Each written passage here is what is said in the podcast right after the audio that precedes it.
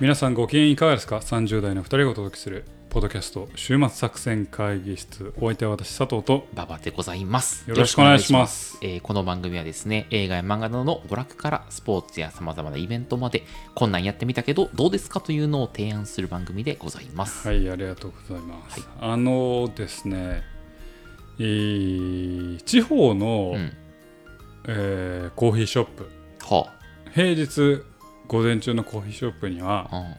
怪物がいるという話をしようかなと思うんですえ、けどそれ、アウェイとかの勧あの勧誘ってこと？あー違うそういうわけじゃないの？うん。うん、あの私ちょっと出張で熊本に行く機会があのつい先日ございまして熊本県に行ってきたんですね、であのちょっと用事まで時間があったんで、うん。うん。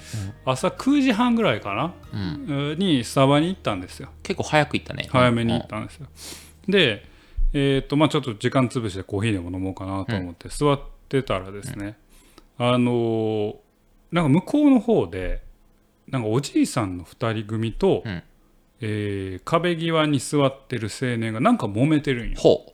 ほこれ何揉めてんのかなって、ほうほうそうです店員さんがパタパタってやってきう。て、うんうんうん。えー、となんか仲裁に入ろうとしてんだけど、でどうやら聞こえてくるのは、おじいさんはここは俺の席やとほえ。いつも俺はここに座ってる。はいはいはい。だからどけってことをうん。その青年に対して言ってるんよ、うんうんうん。青年はただ完全に巻き込まれ事故なんよあ、まあそうやな。でスタバの店員さんも、まあ、よくこのおじいさんたちが来てるってことは多分知ってるんやろ、うん。もう当然やけど、うんやけどとはいうもののその青年に譲れなんて当然。まあな。もともとその人が座ってるわけやから、おなおじいさんたちは向こうに座ってくださいよ。でおじいさんはなんか悪態ついて、みたいなこと言って、結局別の席に座るんよね。おじさんが。説得されて。でどどうすんのかなこのおじいさんたちって見たら、まあでも注文してたんやけど、注文してんのがあの抹茶クリームフラペチーノを頼んでたんよ。おじさん2人で、あ、まとやな。うんおおじさん2人で抹茶クリームフラペチーノを頼んで、うん。その別の席で、うんえ5分ぐらいそれを飲んだらうん出てったんよえ何あの席へのこだわりと結局抹茶クリームフラペチーノかいと思って。ああ地方のスタバには怪物がいるなーって思った。え、そのおおじいちゃんって何歳ぐらいの人なのそれ？ああもう7080ぐらいでちょっと太って。もうなんかまあ言い方は失礼ですけどちょっと汚いはい小汚はい格好なるほど。なんか T シャツ短パンサンダルでそのた T シャツさん短パンっていうのもなんかちょっとイケてる感じじゃなくてもうヨレヨレの。でもちょっと体型もちょっとなんだろうまあ太ってらっしゃる小。太りで。もうなんかその青年に悪態をつき抹茶クリームフラペチーノを5分で飲み干し出ていくというああ世の中にはこういう人がいるんだなっていうのをちょっとね 思いました。熊本県の。熊本。熊熊本が悪か熊本はたまたま熊本に行ったというだけの話はいですけどね。はいはいはい。というわけでまあそういう怪物がいるんだなというところから、え6月はちょっと有名作映画を結構いろいろ見たんですよ、ほう。えースーパーマリオとか。はいはいはいはいはい。えーっと岸辺露伴ルーブルへ行くとか。その辺見たんですけど、うん。やっぱこれを触れずにはおれんだろうと。ほ触らずには通れんだろうということでほ映画「怪物」の話をう。うん、そうやと思ったわ。したいなと思いうんます 前振りがちょっとな強引やったからな 前振りは強引やったですけどね。あとポッドキャストで「あの怪物」って調べたら、うん。もういろんな番組が怪物やってますけれどもそうなんだ、はい。うん。もう我々はもう独自目線でまた怪物をね、なるほど。うん。ちょっとじゃあスタバで抹茶クリームフラペチーノを飲む怪物についてちょっとね語らせていただこうかなというふう違うやろあ他のポッドキャストとはちょっと違う角度から切り込むってそうね。そうそうそうしようか。というわけでね、はいちょっとやっていきたいと思いますわかりました。今日は映画怪物の話をしてみたいと思います、お願いします。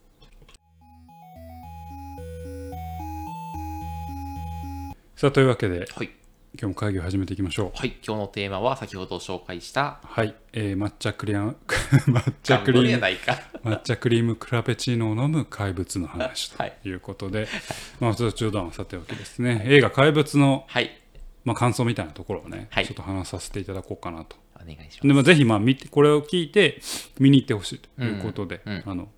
であんまりあのいつもネタバレしつつ言いますけどはいあんまり致命的なネタバレはしない。あじゃあ前半は。初初見の人でもまあ楽しめるというかあこんな映画なんだっていうのが前半は。わかる。あ前半後半はちょ後っとじゃあ。半はここからちょっとネタバレ踏み込みますよっていうところからちょっとあのあなんで前半聞いて、うん。とりあえず映画を見に行っていただいて、はい。で改めて後半をね、はい。このポッドキャストの後半を聞いていただけるもう見た人はもう全部聞いていただければなというふうに思います。はいというわけでちょっとねあの映画あ「怪物」のまず概要からですね、うん。ちょっとお話ししたいと思いますけれどもまああのもうこれだけ CM とかニュースとかで広告されてると思うので、まあ、知らない人はまあなかなかいないかなと思いますけれども「まあ、万引き家族」とか「まあ、3度目の殺人」とか「海町ダイアリー」とか、えー誰も知らない」とかまあそれなので有名な是枝あ監督とえー、と花花束みたいな恋をしたですね。映画で言えばですね。でもまあどっちかというとドラマ脚本家のイメージが強いですかね、あのえー、と最近で言えば「初恋の悪魔」とかうんを脚本している坂本雄二さんがタッグをつ、えー組んだ、えー人間ドラマ映画、日本のツートップと言っても過言ではないぐらいの、えまあ、監督としては是枝裕和監督はまあトップですね、で脚本家としても、まあ、映画脚本家としては坂本雄二さんちょっとまあそんな数が少ない。ドラマ脚本家としてはまあトップオブトップ。うんだと思います、はい。まあ、そのトップが組んだ人間ドラマですね、と。でまあもうこの言わずもがなですけども76回カンヌ国際映画祭、えーはい。最優秀脚本賞はいはい。およびクイア・パルム賞を受賞していると。なるほどでえっ、とまあこれちょっと後でもネタで出てくるんでもうクイア・パルムを取ってるっていうことでちょっと分かるということなんですけれども、まあ、クイア・パルム賞自体が、まあ、LGBT とか、はあはあまあ、そういった映画に対しを扱った映画に対して贈られる賞ですあよそうなんだ。ということです。なるほど。なのでまあそれを扱った映画っていうことはもうあのちょっともう広告の時点で分かっちゃうということはあります、うん。でスタッフあスタッフじゃない。出演者は、えー安藤サクラさん永山瑛太さんえーはじめです。ね、まあ、田中優子さんっていう、まあ、ベテランというか、まあ、腕のある役者さん、うん。で脇も中村獅童さんとか高畑充希さんとか東京03の角田さんとか。お角田さんもあ出てる出てる出てるとか。で、まあ、何よりも今回あの重要な役柄となった少年2人を演じた黒川宗也さんと柊木ひなたさんと。いうのがまあ出てて。まああの後でもちょっと言いますけれども役者の皆さんの演技力はもうとんでもなかったなと。思いわゆるキラキラ枠俳優みたいな。もういない。いい。ない。ね全くいないです、もうみんなもう腕腕がある人しか出てないという感じですね。でねじゃあ最言いましょうか。あ言ってください。最最1個目の感想を、はい。あの踏み込む前に、はい。えー物語とは構造である。お前なんでそんな急に抽象的な話をするんだで構造の力を使ったうん。素晴らしい映画である面。うんある面うん僕としてはもう一歩踏み込んでほしかったなという思いにもなりました。なるほど。いうようなそんな映画でございなるほど。ます。はい、というわけで、えーっとストーリーはじめですね。言っていきたいと思うんですけど、まあ、ストーリーはちょっとですねだいぶ知っている方も多いと思うんですけども、まあこれもあれですが、まあ、あのシングルマザーである、えーっと沙織さんと,、えーっとまあ、湊君という、まあ、家族がいますと。宮田君が子供。子供。で沙織さんが、まあ、安藤サクラさん。演じる沙織さんですけど、まあ、そのと、まあ、湊ですね、えっとさっきの黒川宗也さんが演じる湊が、えっとある町に住んでますよと、港のある大,、えー大きな湖のある町で暮らしてますよという、まあ、そのところから始まると。宮田君何歳えっと小学校あれ何年生かな？4年生か5年生かそれくらい？あシングルマザーと10歳ぐらいの息子。そうそうそうそう。はいはいはい。うん。で、まあ、湊君はその同級生のより君うん。と、まあ、仲が良くてですね、うん。えっ、とまあ日常を過ごしていましたよと、である日学校で喧嘩が起きると。ほでその喧嘩はまあ子供同士の喧嘩なんだろうなというふうにまず目下見られてたんですけれども、ん。えっ、と子供たちの主張がいろいろ食い違ったり、うん。でそれに、えー火種を受けてですね、えー、と社会とかメディアを巻き込んだ大ごとに発展していくんだとううんうんうん。いうようなお話、なるほど。でそういった、えー一つの喧嘩まあないしいじめを火種とする、えー、とメディアとかを巻き込んだ、えーなんかまあ争いうん。の中、あーある嵐のう朝に子供たちが忽然とその、えー、とより君と湊君が忽然と姿を消してしまうというようなお話で失踪すると失踪してしまうなるほどいうようなのが、まあのストーリーの、まあ、導入というかまあえー、と骨格の部分でございますということです。でえっ、とねこれ今いろんなインタビューをなんか読みまして、まあ、何がテーマなのかこれまあ見たら分かるところなんですけれども、まあ、何がテーマなのかっていうのをちょっと改めてちょっと言及しますけれども、えっ、とまあ人間っていうものは、うん。まあ自分の固定観念とか思い込みとかまあ見たいものしか見ないとか、うん。まあでいうふうに生きてますよねと、うん。で時にそれを他者に押し付けてしまうことがあるだろうと、うん。でまあえっ、と坂本さんの言葉を借りればですね、時に無自覚な加害者になってしまうんだと。はいはいはい。でその時に被害者に気づけるんだろうかみたいなところがまあテーマだったと。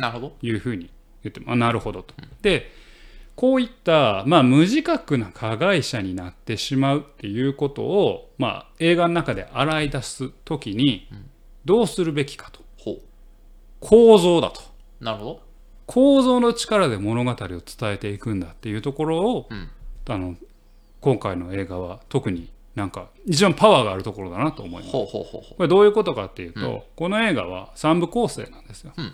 で、えー、とよく言う羅生門スタイルというスタイルをとっているあ視点が変わるのね。そう。ある事象に対して、えー第1部は、えー安藤サクラさん演じる母親の視点。シングルマザーの視点。シングルマザー。うんうん。第2部は、えー永山瑛太さん演じる堀先生の視点。あ先先生の視点。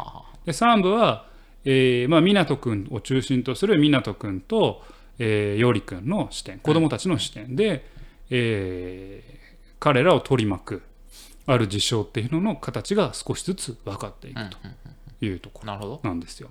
で、えー、と映画「羅生門」を見たことありますか？いや俺はない。あまあこれも、まあ、羅生門スタイル羅生門スタイルっていうけど何がっていうと、まあ、まさにその3部構成なんですけど、うん。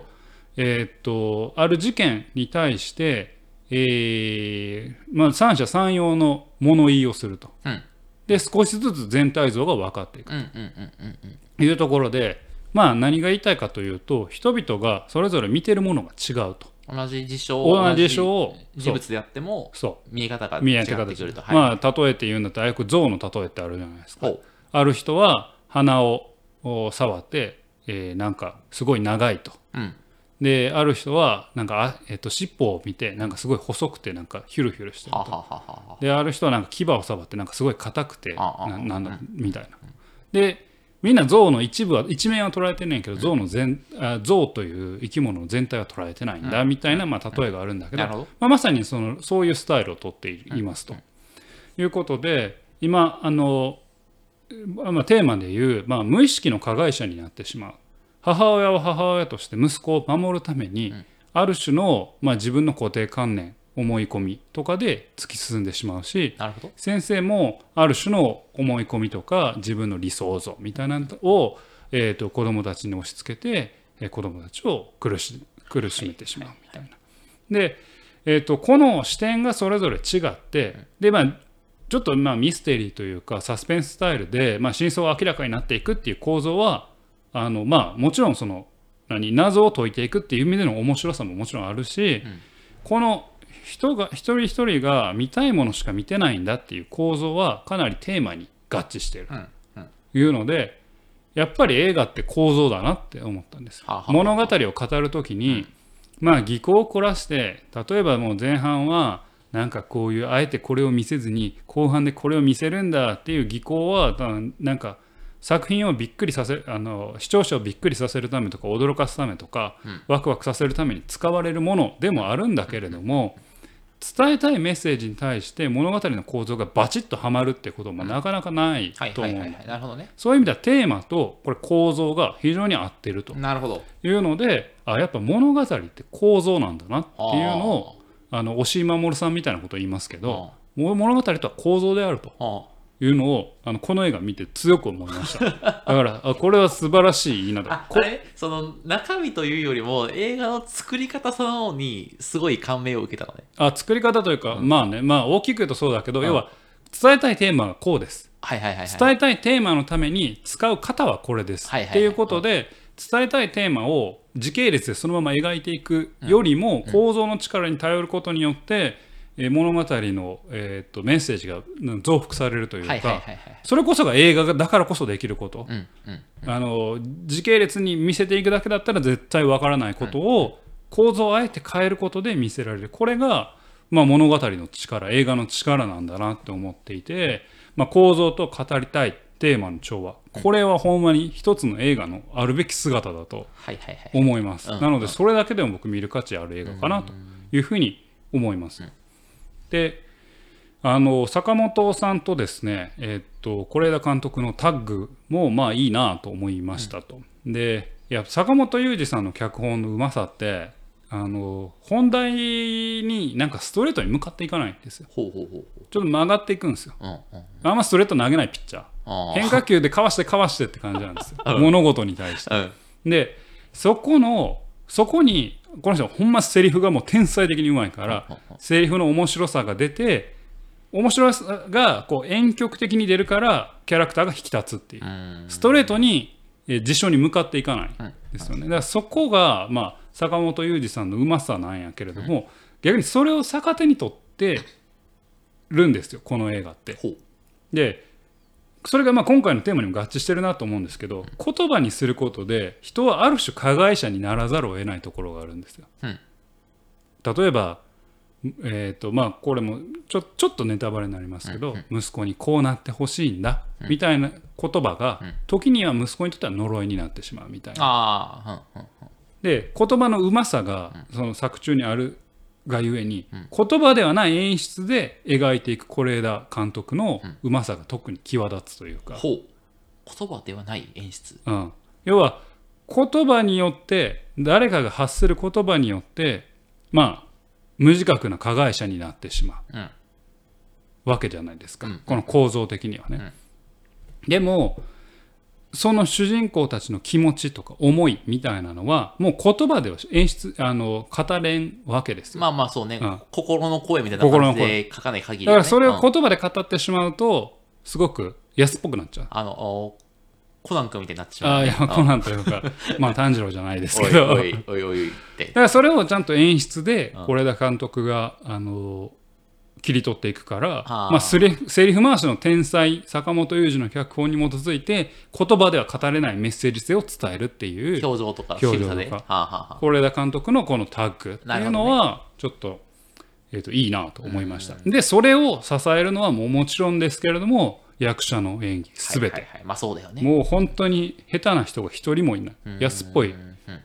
役者が一人もいなくて、でこ子役の二人は特に難しい役柄をやってたんですけどまあ超うまいなと思いました。うん、のであの、まあ、これだけ見てもですね、まあ、映画とは構造であるっていうところも分かるしまああの映画としてのクオリティもすごく高い映画だなというふうに思いました。なるほど。はい思いました。っていうのが、えーほぼネタバレなしの、えー、と前半戦。確かに。はいいいね。うん。ここから後半戦いきます。行きましょう。じゃあ、ここからじゃあネタバレが。ネタバレもありますし、はいここからですね、はい。ここちょっとなうんうん。っていうところと、を2点ほど、なるほど。大きく2点ほど、演出面とテーマ面から1つずつ。ちょっと言いたいなはいと思います。で、演出面。はい。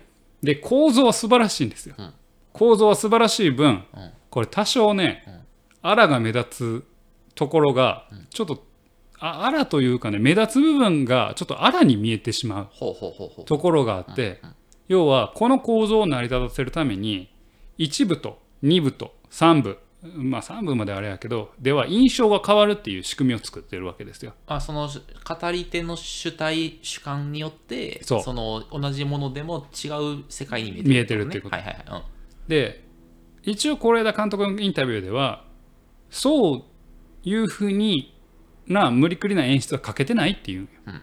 要は印象が変わるようにわざわざ演技プランを変えてくれみたいなことはやってないってう。ん、いうそれはあくまで例えばお母さんの視点で見てるからなんとか、まあ、堀先生がちょっと悪く見えたりあ堀先生の視点で見てるからお母さんが悪く見えたりするんだみたいなことを言っててそれはまあそうなんだろうなと思いつつ思いつつですね。第一部の学校でそのお子供がいじめられてるんじゃないかっていうので、まあ、面談するシーンがあるんですけどこれねちょっと坂本雄二さんの脚本のうまさが悪い方に出てシリアスなのに笑ってしまうんですよね。ほうほうほうほうあの不誠実な対応をまあ端的に言うと学校側が不誠実な対応をしてるっていうような場面やねんけど、不誠実な対応というよりはちょっと誇張したコントっぽいんですよ。角田さんもいるし。俺言おうと思ったのは角田さんのせいかと思っ いやいてやいやいや角田さんいるのはまああの角田さんは当然演技うまいねんけどあの人。あやけどちょっとねコントっぽくなってしまってるんですよねあ。なんかあのまあこれもちょっとネタバレですけど、安藤サクラが、えー田中優子さん演じる校長に詰め寄るんですよ。なんなんとかなんとかっつって。でなんか「はい」って田中優子が言うんですよ。はいじゃなくて」っつったらで田中優子は「ええ」って言うんですよ。いや返事を変えろって言ってるんじゃないみたいなこと言うんやけど、ギャグやんと思って。なんかネタやんと思って、全体的にちょっとネタっぽくなってるところがはあるんですよね。うん、だから、うん、ちょっと誇張したコントっぽいなみたいな。のが一つと、あとまあさっき言った特段演出をかけてないらしいんですけど、堀先生の行動は2部であの堀先生の性格とか、あの人となりが分かってくんねんけど、一部のあの行動はさすがに取らへんのちゃうかなみたいな。結構真面目な先生やから、あのまあ大事な場面で飴を舐めるっていう演出があんねんけど飴舐めへんやろこの人とかちょっとねあの一応辻褄は合うねんけど、なんか目立つ部分があらに見えてしまう、これなんか演出をその一部二部、まあ、あるいは三部で、えっと印象が変わるようにしたいからそういうアクションを入れてるのかもしれんけど、ちょっとやりすぎかなみたいなところが、まあ、ちょっと目立つ悪目立ちするところがあるかはいはいはい。なというふうに思いました。なるほど。っていうのが一つ、あこれ演出面です。でこれテーマはあテテーマについてちょっと言いたいんですけどこれぜひぜひ見た人にもね考えていただきたいなと。このテーマから踏み踏みあの感じたことは是枝さんと坂本さんのタッグなら俺もう一段テーマを踏み込んだ方が良かったんちゃうかなって思いました。でというのもあの、まあ、無意識の加害者になるよっていうようなテーマがあったじゃないですか。でまあ人間の思い込みとか固定観念によって、まあ、時に加害者になって誰かを傷つけてしまうと。でこの作品的に言うんだったらあのまあ、えー少年たちはこれはもうネタバレですけれどもあの少年たちは、えーどうやら、えー同性愛だろうというふうなことが、まあ、あの示唆されてるんですよね。でところが、まあ、親とか大人たちはこういうふうに生きてほしいんだみたいな、そういう、えーとまあ、自分たちの理想を、あのある種押し付けて、ということで彼らはなんかあの芽生え始めたそのまあ同性愛というかあの自分の性自認となんか、えー世の中の常識とか、えー親からの期待みたいなんで、えーくその間のに苦しめられるみたいなところがまああるねんけど、こういうなんか人間の思いと込みとか固定観念によって加害者になってしまうっていうことはまあ言ってしまえばですね多かれ少なかれいろんなドラマとか物語で、まあ、あるいはそういうテーマそのものを扱ったりあるいはキャラクターで結構描かれてきたんと思うんですよ。で言ってしまえばですねテーマ自体の新規性ってまあそんなにない、そんなにないと。でこの映画の新しいところってなんだろうなって思った時にまあ同性愛に自覚し始める少年を扱ったっていうのがまあポイントなんかもしれないんですけどこの同性愛かどうかって結構まああの本質ではないと思うんですよこの映画の、これ大体可能だと思うんですよね、うんうんうん。まあその象徴としてのそのマイノリティの象徴としてのそうそうそうだから別にこれ例えば、えっと同性同士の、えっと男の子じゃなくて、まあ、例えば難民家族の息子とあるいは同級生のお娘がなんかいい感じになってると、でもそれを諌める、えっと周りみたいなんでも、まあ、この映画の構造ってまあ成り立ってしまううん。と思うんですよ、だから結局人間の思い込みとか固定観念によって時に人は加害者になってしまうんだってことがテーマ。でそこを多分一番フィーチャーしないといけないところなんだけどそこは、えーまあまあ新規性がないと僕は思うんですよね。うんうんそれなりに語られてきてることだと思うんですよ。でもしこれがただ無意識の加害性っていうのをあの問題提起の無無意識の加害性を問題提起したい映画なんだっていうんだとすればそれはもうあなたたちがやることではもうないよと個人的には思うんですよ。もうあなたたちはリーダーですよねとあのこの映画を引っ張る、うん。その無意識の加害性とかっていうのはまあ多くやられてはきていると思う、いろんな多かれ少なかれ。なるほど。そこで新規性がないであればちょっとそそれは物足りないんじゃないああはいはいはいで多分俺この映画見て思ったのは、じゃあどうすんねんって思ったんよ。うんうん。おそらくもう人間の脳の機能からして、うん。まあ、ある種のヒューリスティックとか、えっ、と何認知を認知心理学的なことを言うと、まあ、この認知の負荷を下げるために、うん。ある種の思い込みとか、うん。っていうのはもう脳の構造として備わってると思うんよね。うん。うん多分そういうのを完全に脱却することは絶対できへんの人は。うん、あのその要はあれでしょ複数のパースペクティブというか複数の主観的な視点を行ったり来たりするというかこの人から見たら世界こう見えるけどこの人から見たら世界こう見えるからうーんみたいな。とあっちらを立たねばこちらは立たずだなみたいなのはうん難しいって言ってるんだよね。まあそうね、む難しい、えーそうね難しい難しいし、だからもうもうこ固定観念とか思い込みに陥ってしまうものだと思うの人間は。うんうんうんで時にはそれを押し付けてしまう人は。でそれからは脱却絶対できない。もうもうそういう、まあ、あなたの言葉で言えば、もうそういう構造なんですよ。人間は。うんもうそういう仕組みになってると。うんであるならば、その日本の映画を引っ張る人であれば、もう人間はそういうものなんだってなった時に、それでもなおその仕組みを変えるための何かっていうのを提案してほしかった。あなるほど。もう人間にはこういう時に加害性を持ってしまうんだ思い込みとか固定観念とか自分の保身保身とか組織の保身とかね。そういうので加害性になってしまうんだ。知っとると。うん。そういうのはもうもういろいろやられてきた。だったらその乗り越えられない何かをどうやって乗り越えるんだってはいうあのところの提案までちょっと映画で言ってほしかったなと僕はうん。思いました。あその幻の第4部があったんやろ？その3部があったじゃない、うん。4部で何かが起こって3社がそれぞれあのちょっとずつ変わっていき最後なんかそのあの打ち解けられるみたいな、まあ今日来たの話ね。かまあばバラバラのままなんかいい感じにそのそう痛みが解消されるみたいそう、なそこをさなんかやっつけに問題提起してみんな考えてねはもうお。あなたたちのレベルじゃないと思うまさかもしかしてルール改変の話を。いやそうよ。いやここれはあなたんじゃないけどルール改変だと思うんよ。マジで。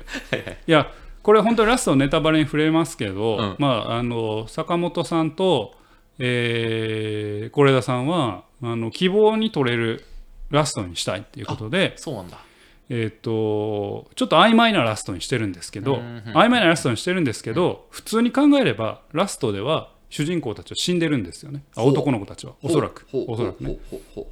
で被害者となってしまった少年たちが死んでしまうしか回答がないというのは、それはかなり冷めてる見方だし、ある種曖昧な回答にしてしまうのはこの映画においては私はちょっと不誠実だなとう。思う。人間の構造とはこういうものだと。で時には人を傷つけか無意識の加害性になってしまう檻の中に閉じ込められてるんだ人はと。そしたらその被害者は死んでしまいましたって本当救いのない映画やんか。お話やん。でだからそこを構造の力を借りて無意識の無意識の加害性を問題提起したのならば、自分なりの回答を出してほしかった。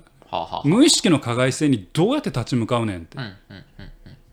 でこの自分なりの回答を出さずに曖昧にしてしまうのはなんか不正ちょっと不誠実だなっていうのとこの人たちはひょっとしたら虚構の力を信じてないんではないかと。うんうん物語をこんだけ使っても物語ので何か人を変えられるんだっていうのを信じてないんではないかなとすら思ってしまうんだよね。投げっぱなしになってるので。そのい今を描写することはできるがってことですね。そうそうそうそうそう。なんか問題提起はしますよと。でもその問題提起ももう新しくなかったとしたら要は未知の問題を発表しました。新種を発表しましたはそれだけ成り立つと思うんだけどはいはい。回答出さなくても。もうある程度みんな知ってるような問題でもちろん演出の仕方とか問題提起の仕方は構造の力を使ってうまいんよ。めちゃくうまいんよ。もう全てについてクオリティ高いんだけど最後の最後で虚構の力を信じきれてないがゆえになんかふにゃふにゃっと曖昧にしたなるほど。その加害性の檻からどうやってはい。無意識の加害性の檻からどうやって出るねんのところには踏み込まずはん。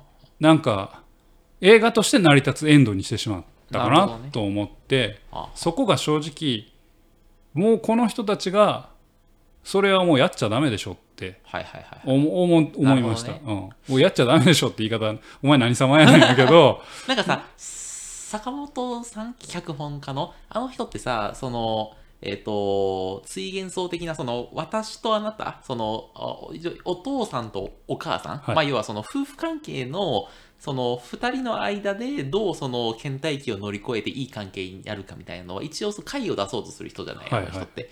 だそのなんか問題提起の後にこういう新しい関係を結べば幸せじゃんみたいな話を出してるじゃん。だその2人の関係だとやろうとするんだけど、えっと、先生とかその学校とかその一般的な人とかマイノリティみたいなプレイヤーがたくさん出た時に、もう出せないんじゃないの？まあねうんかもしれんかもしれんけどいやそうやねいやその坂本さんだけじゃなくて、結構脚本に3年ぐらいかけてんて。はあ。プロデューサーも是枝監督も坂本さんも入って、うん。ああだこうだ言って。だはいはいはい。からもうもちろんメインのライターは坂本さんやけど、うん。あの多分に是枝監督ないしプロデューサーの意思は入ってる、はいはいはいはいはい。やけど、あやからみんなで話し合った結果なんかこういうなんか形上ねラスト少少年たちが明るい日差しの中駆け駆け出していくんだみたいなエンドになってなんかハッピーそうなはエンドなんだけど、嵐の後にね。なんか違うなと思って、えー。いや別にこれを是枝監督とか坂本さんじゃなくてまあなんかそんなに有名じゃない人が撮ったら、あいい映画だなと思ってなんか最後も解釈分かれるし、うんなんかまあメッセージ性もあるかなと思うんやけど、まあもちろん同じ疑問は抱いたけどね、うん、でもこれ最終的にどない姿勢っちゅうねんって思うと思うねんけど少なくともトップランナーはある程度のちょっと曲あの回は出してほしかったなと思って、あの逆転のトライアングルで回答を出さないの方がいいって言ったあのとは全然意味が違って、逆転のトライアングルとかはイデオロギー VS イデオロギーみたいな、どっちにも善があるみたいな時には回答は多分出せないし、それを出さないっていうのがま答えだと思うんだけど、今回はこういう問題ありますよね。みんなそうだよね。分かるよね。みたいな。のを言っとってでもそれでおしまいみたいな、そこがなんかさ俺がすげえもやっとするポイントよ ね。あなたたちはもうトップランカーなんだからトップランカーは挑戦しろよ。虚構の力を信じて大衆を誘導できると思えよはいって思ってしまう。構造の力を借りて問題をこんだけクリアに浮かび上がらせて最終的には悲劇的なエンドってなんか悲劇的なエンドがもうダメというわけでもないよ、もうその人たちがすごいペシミストやっていやもうそういう行動になったら人は死ぬしかないんだってうん。本当に思ってるんだとすれば、まあ、だいぶ冷めててちょっとどうなんては思うけどいい。んやけどなんか答えから逃げてる感じが若干するんですよね。どねうんだからそれってトップランカーその答えを出すとチープになるっていうところもあるんだけれどもでもなんかトップランカーだったらなんかそこに作家性を出してほしいなというのが思いました。なるほどっていうのが私の怪物表ですね。はいはいはいはい。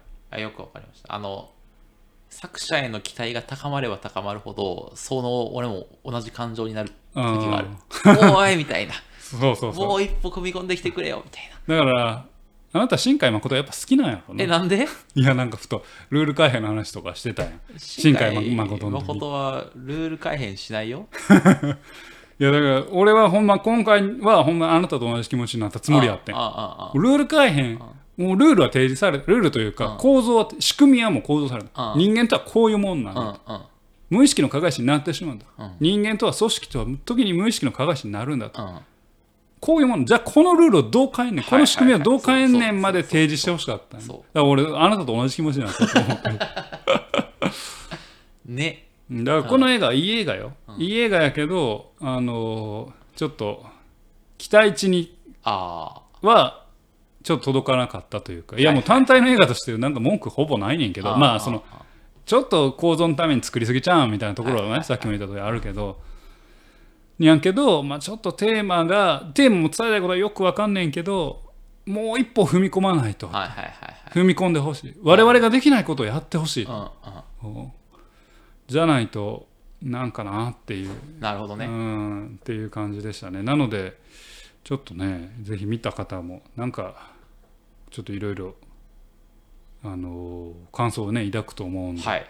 ちょっと思いましたとはい。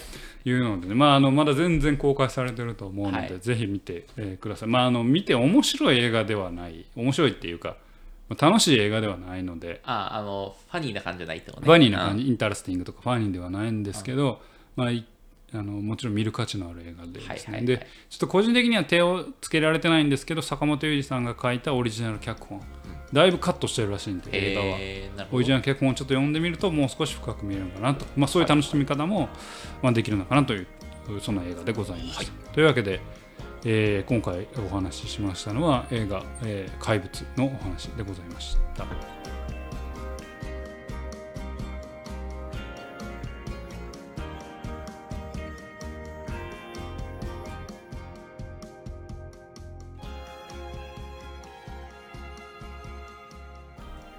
週末作戦会議室でお便りお待ちしております。お便りは、ポッドキャストのメモ欄に記載されたリンクよりアクセスいただき、種目作戦会議室ホームページ、メールフォームよりお願いします。またツイッターもやっています。週末作戦会議室でぜひ検索ください。お便りは、ツイッターにいただいても大丈夫でございます。はい、ありがとうございます。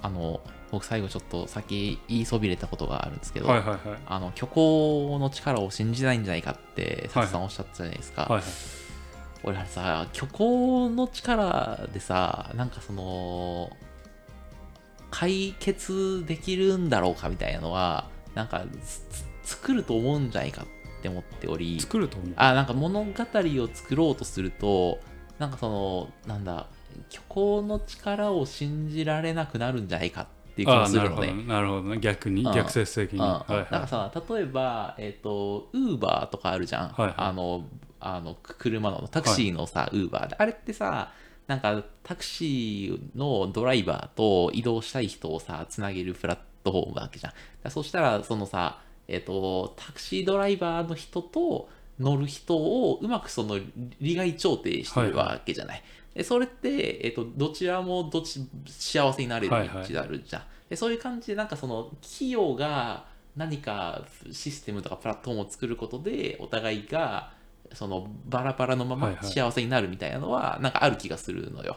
だそうなのでそういうなんかク今のククリエイターとかがき企業ってさなんかもうちょっとその虚構でこうだって示すより以上になんかそれをこ行動で支援してくれるじゃない？なんかこうやるいいはいはい。はい感じにシステムがあるから、でそうするとなんか自然とそのおお互いがさ調和するみたいな感じがあるので、なんかそういうその企業のデザイナーとかにそういう才能が今いってるのかなみたいな。なるほど。虚構でいけるんだろう。なんかそのそういう物語じゃ作れよって言われた時に果たしてこれ作れるのかみたいな、まあうん。ね、いやそれはなんかいやちょっとそういうの作ってみたいなって気持ちもあるが果たしてそのなんか実際にガチで作っている人から見るとなんかどう見えるんだろうなと思って。なるほど。そう。じゃあやっぱ作ってるば作るほど虚構の力を信じれなくなる。のかなっていう。なんかまあ彼らもさいろいろ作ってるわはいけじゃん、で夫婦の物語を坂本さん作ったわけじゃん、はいはいでもそれでなんか果たして世の中は変わるのかみたいな。なんかとかなんかあんま信じられなくなるのか？みたいな。ななるほどね。どうなんだろうね？その問題提起の方がさなんかちょっとひ広く取れたりするじゃん。いや問題提起は広いよ。うん。広いけどさなんか俺ほんまに最近学会から出るからさうん思うけどさうんうん。研究発表なんてさうん。どんなにニッチでもうん。どんなにニッチだったとしてもこういう問題は誰もまだやられてきてない。だから僕はこういう研究をしました。だから私はこういう方法で取り組みましたっていうのが、まあ、学会発表の研究発表なわけ。はいはいはいはい。どんなにニッチだったとしても。うんだからそれはさこの今ある問題に対してこうデザインしますっていうのを発表していくわけやん、別に学会と映画はあれじゃないけど、でも映画だとしても物語だとしても多分それをすべきなんじゃないかなって思うの。それが虚構の力ではなかろうかって思う。現在の問題提起だけではなく、ん。そこに対してね一回の解を与えるからあこういう生き方とか価値観もありえるんだなって見た人が思える、はいはいはいはいはい。でそれがまあ直接的にさそれこそうそれこそウーバーの話じゃないけど誰かを救うってことはまあ難しいかもしれんけど、うん。その見た誰かをこうちょっとでもあ明日頑張ってみようかなって思えるんだとしたらそれは多分成功のような気がしてでそれが虚構の力だとうん。思うんだよね。うん。なるほど。だからそこにさそそれの可能性にかけてみようよ。なるほどね。はいはいはい。って思うよ。はんなんなんか 見ようよって別に。あれやけど。だ誰への提案や。からその問題提起だけするのはしかも知ってる問題提起だけするのあはずるいな、まあまあまあ。ずるいんじゃないな。ずるいっていうこにそのあんま価値がないってことね。価値がないとまでは言わんけど、うん。そこでだからひ立場よ。あ立場、スタンスのね。えーた立場というかもうもうあなたたちはそこで止まる人じゃないでしょっていう。そういうことね。うん。はいはいはいはい。新人監督が問題提起しましたみたいいはいはいはい。物が物の捉え方変えて問題提起しました。だったらいいけど、問題提起はなんかなんかした感は出るんよ正直、はいはいはいはい。うんやけどさそうそうじゃないやんっていう。うんなるほどね。うん。うんうんでもっと信じろよ、あ虚構の力をよあああああああまあそうだそう信じて作ってほしいわ作うん、ってほしいわっていうのをなんかちょっと感じてしまったっていう感じ、うん、なんかこんななんかできすぎこんなんやるとできすぎになるんちゃうか？あのなんか適当なハッピーエンド作りたかったんちゃうか？って見透かされると思われて、そうしてないんかもしれない。別にこれもハッピーエンドが見たいわけじゃないねんけど、うん。じゃあどうやってこの深い構造を乗り越えていくねんみたいな、希望をね。うん。希望を。希望ないやんな。希望が見えるエンドってあの二人が生きてたの生きてたかもしれないっていうのは希望じゃないよはいはいはい。まだ地獄が続くかもしれへんわけやん。っていうなるほど。なんかそういうもやももやもや。はいはいはいはい。うん。なんかなるほど。あれでほんま考えさせられたわっていうやつも腹立ってくるしな。いやもっと考えろよって思って。こんなんそうだね。多分考えないからねそうしたらね。うん。っていうはい。思いましたとはいそういう感じでねなんか多分見たら熱く語れると思うんで、ね。はい。ぜひちょっと怪物をちょっと僕もちょっとまだ見てないんではい、見たいなと。見ていただければはいと思います。はいおり全国、えー東宝シネマズで やってると思います。最後宣伝で終わる 僕、東宝シネマズ何も関係ないですけど、私は東宝シネマズ渋谷で見ましたけど、はいはい。ぜひ渋谷でね、見てください。はいはい、というわけでお送りしてまいりました、ポッドキャスト週末作戦会議室、本日はこれに手を開き、お開きお相手は私、佐藤と、パパでございましたまた聞いてください。さようなら。